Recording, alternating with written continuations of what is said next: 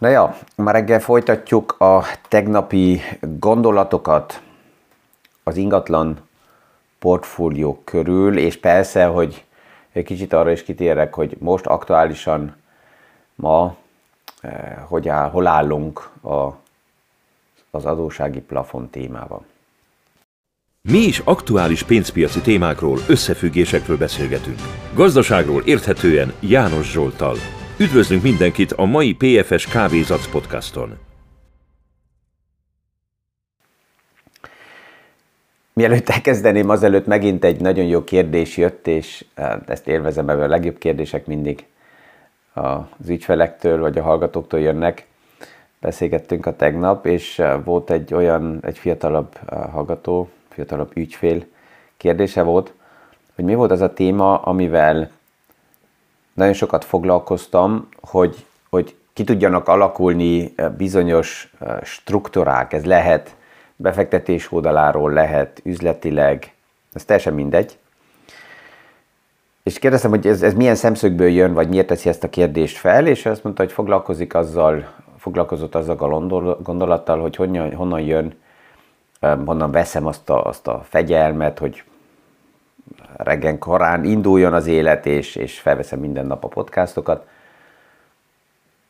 És erre, erre ezt kellett, azt mondtam neki, hogy, hogy legalábbis úgy érzem, hogy ez nem fegyelem kérdése, hanem valójában az a kérdés, amivel nagyon sokat foglalkoztam, és ezt ma is megteszem, az, az a kérdés, hogy mi kell történjen, mi kell legyenek a paraméterek, hogy én jó működjek. Tehát eh, mi az a ritmus, ami, hozzám passzol.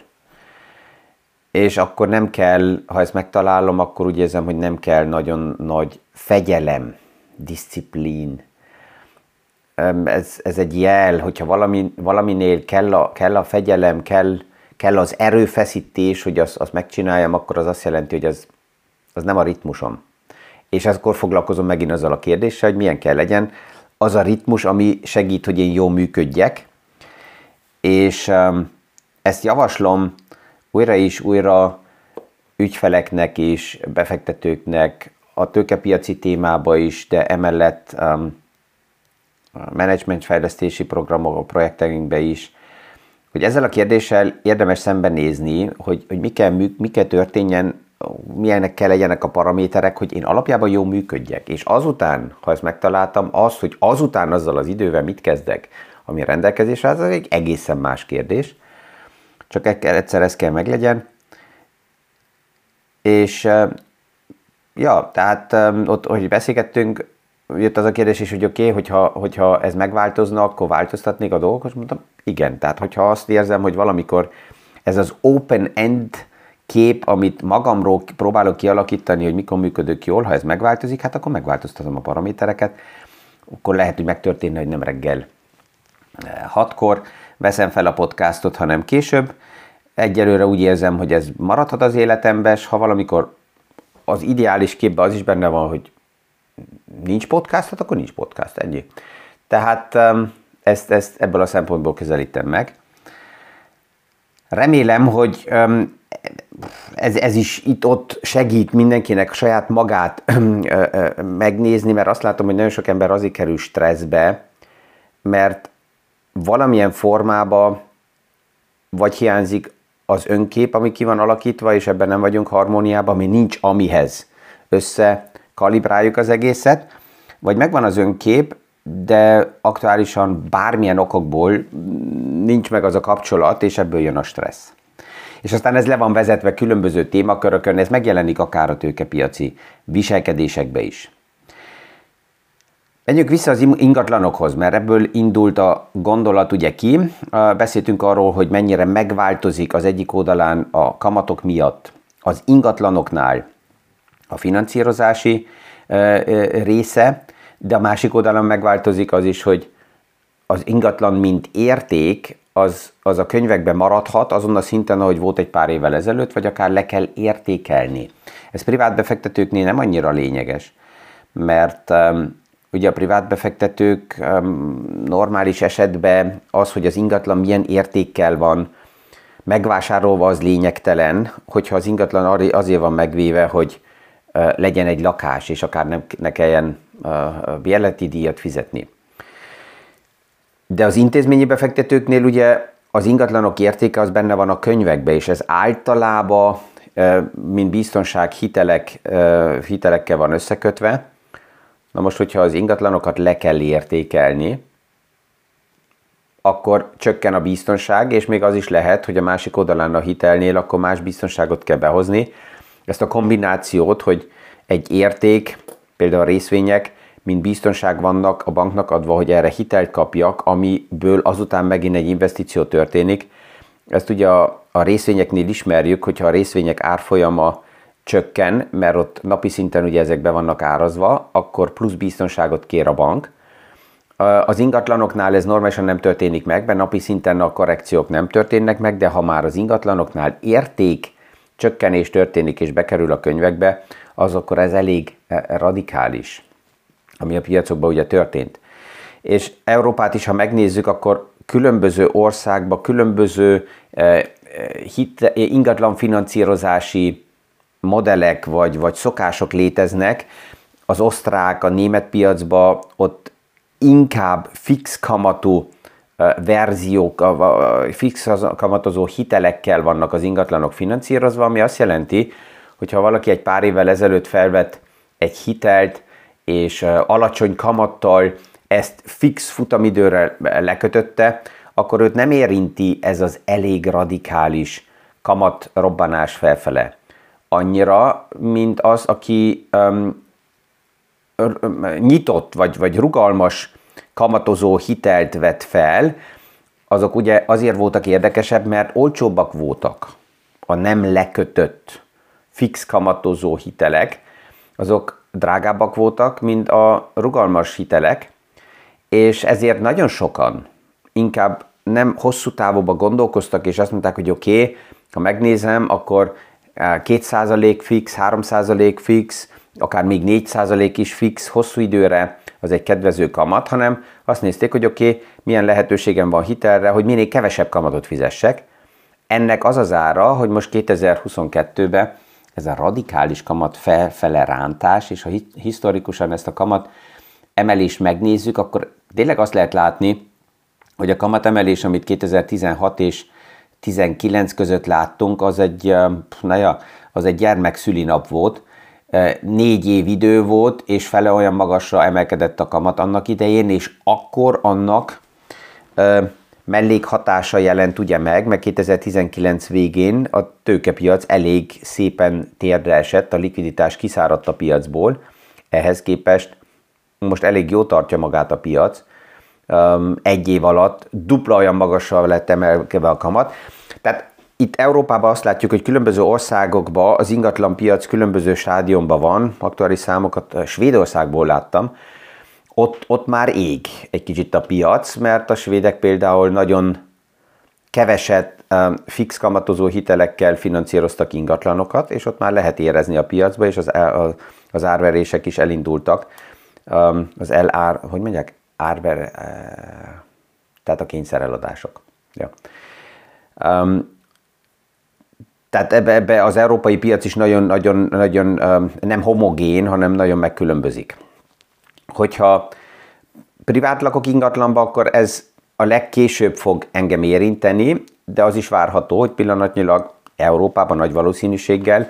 az ingatlanoknak a minőségét egy pár évtized múlva mérni fogjuk. Tehát olyan nagyságrendileg körülbelül 2045-re fog mai paraméterek szerint Európa oda kerülni, hogy minden ingatlannak az energia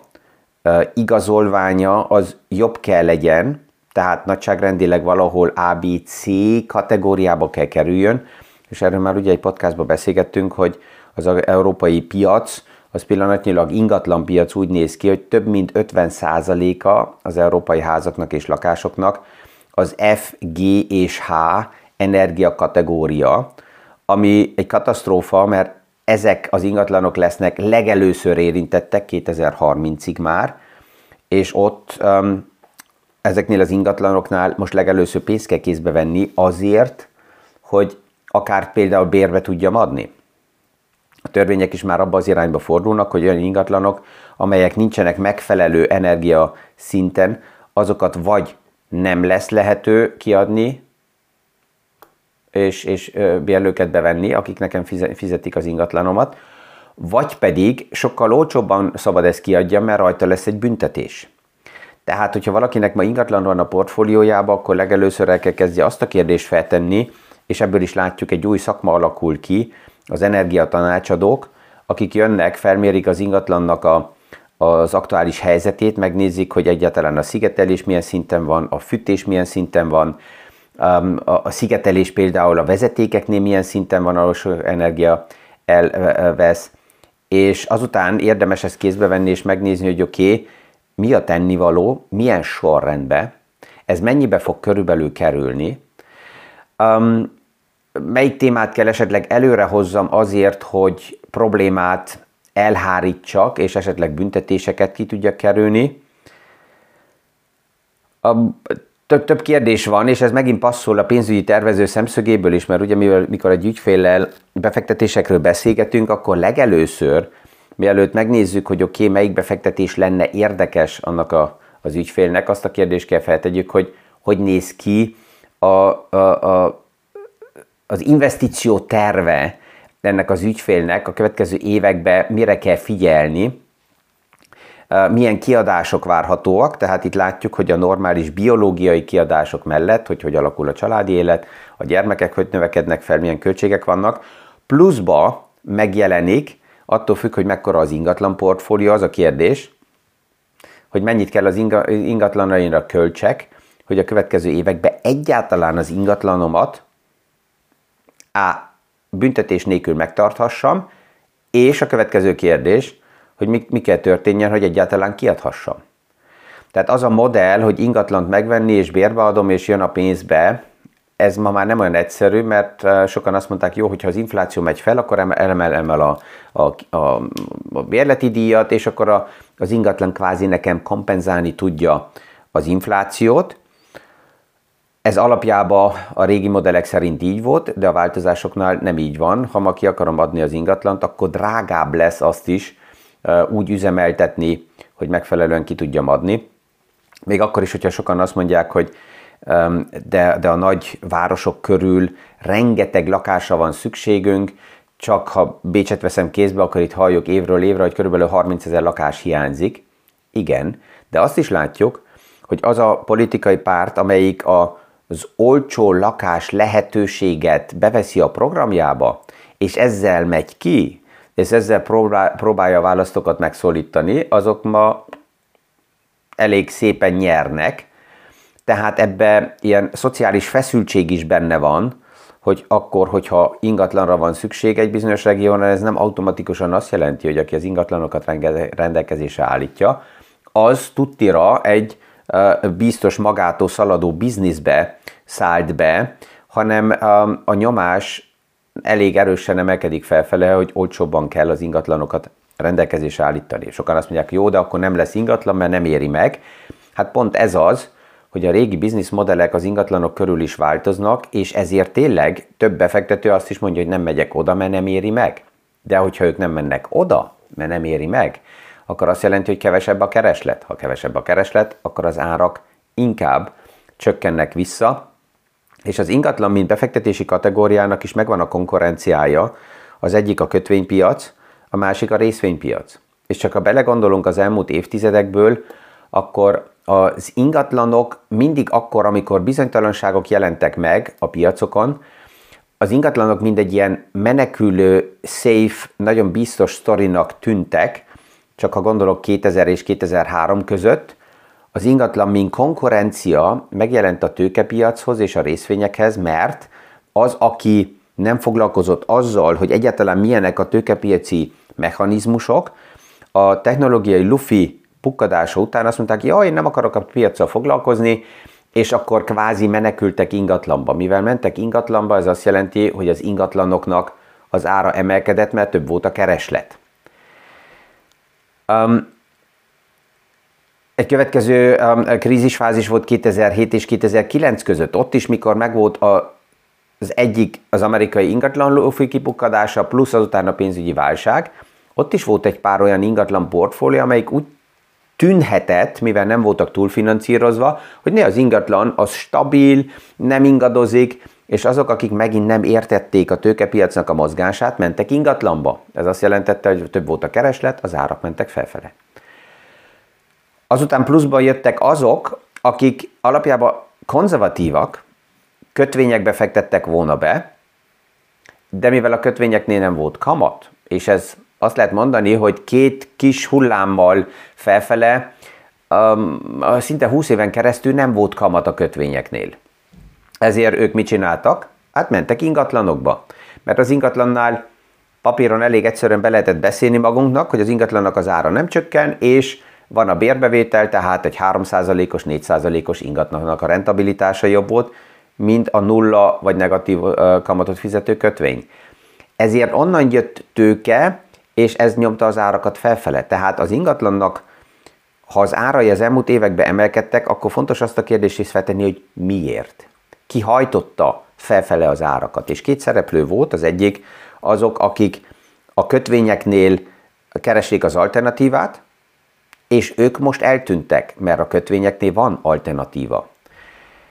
Az új befektetésekre legalábbis. És a másik kategória pedig a részvény befektetők, ők most két év ódalazó piac után látják azt, hogy aktuálisan a részvénypiac igen kezdvező kezd lenni. Mert utoléri magát, utolérik magukat a vállalatok, tehát onnan a csalódási potenciál kvázi lefele, és a menekülési in, in, inger nem akkora, és ők is állnak az ingatlanoknál. Tehát ezt így körbe, ha megnézzük, akkor összefoglalva azt lehet látni, hogy az a kijelentés, hogy ingatlanokból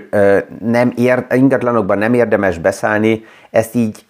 ezt így nem hagynám, mert persze, hogy érdemes, csak itt is, mint mindenütt bele kell nézzek, hogy milyen minőség van mögötte. Ez ugyanaz, mint a kötvényeknél, ha valaki magasabb kamatot ajánl fel a befektetőnek, akkor még fontosabb belenézni, hogy mi a bizniszmodell mögötte, hiszem-e, elfogadom-e, értem-e, és azt szerint csak vásárolni, csak azért, mert magas a kamat, az túl kevés. A részvényeknél ugyanez, megnézni a bizniszmodellt, hogy néz ki a, a, a, a bizniszmodell, a cash flow, az eladósodási szint, mennyire tud magából hitelek nélkül érni az a bizniszmodell, és az a kijelentésem stimmel, hogy az ingatlanok azok kvázi magoktól szaladnak, és ott nem lehet hibázni, mindegy, hogy mit meszek meg. Ez volt egy időablak, de valójában pillanatnyilag úgy látjuk, hogy ez az időablak elég szépen um, becsukódott, és nem, nem fut annyira magától. És amit nem szabad elfelejteni, az ingatlannál megmarad az úgynevezett fungibilitésrizikó, tehát a, a, a likvidálási kockázat, ott nincs meg a lehetőségem, ha szükséges, már hónapra akár egy ingatlan eladni, egy pár évet is tarthat, amíg megfelelő áron egyáltalán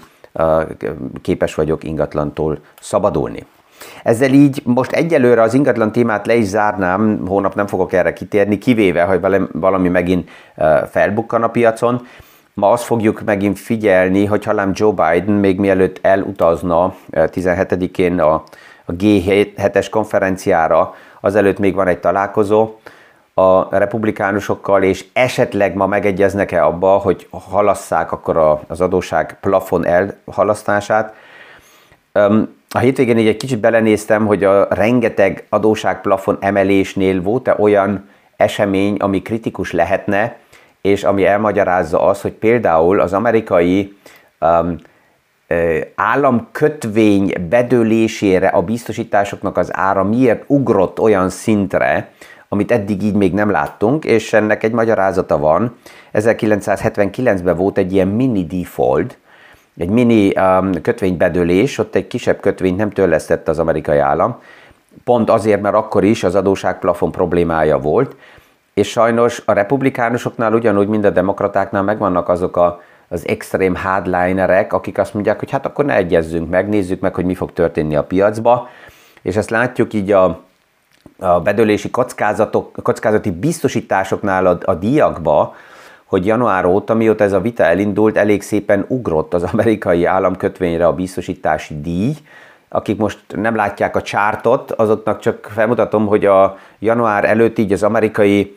kockázati díj az volt olyan körülbelül 18-nál, olyan országoknak a kockázati díja, mint Mexikó, Görögország, Brazília, akik a klasszikus problémás piacok, azok mozogtak ilyen 40 és 80 között. És most aktuálisan az amerikai ugrott olyan körülbelül 18-ról 160 fölé. Tehát ebből érezzük azt, hogy a piacok azért ez, ez a, a default témát persze, hogy megfelelően beárazzák, még akkor is, hogyha tovább is él a remény, hogy uh, június 8-a, 9-e előtt, és ez az a dátum, ami most Jamie Dimon a JP Morgan oldaláról, és tegnap este Janet Yellen is kijelentették, hogy január, június első hetébe uh, kvázi akkor elfogyna az amerikai államnak a likviditása, és addig kell egy megegyezés. Addig így még a piac pillanatnyilag elég nyugodt, mert azt, azt, azt reméli, hogy ö, ö, elég intelligensek és megegyeznek, de még egyszer ezt nem szabad elfelejteni, a radikálisok ott vannak mind a két pártban, és mindegy, hogy demokratákról beszélünk, vagy republikánusokról, európai szemszögből mind a kettő nagyon jobb oldali gondolkozású, a republikánusok azok ultra jobbak, a demokraták is elég jobb oldalon helyezkednek el átlag európai szinthez nézve, tehát itt sajnos benne van ezeknél így a, a radikális hozzáállás is ilyen e, témákhoz. De ezt még a következő napokban biztos, hogy tovább feszekedni fogjuk ezzel. Próbáljunk ma is mosolyogva egy következő napba menni. Kívánok mindenkinek sikeres tárgyalásokat, és a viszonhallásra a hónap reggeli PFS Kávézac podcastig.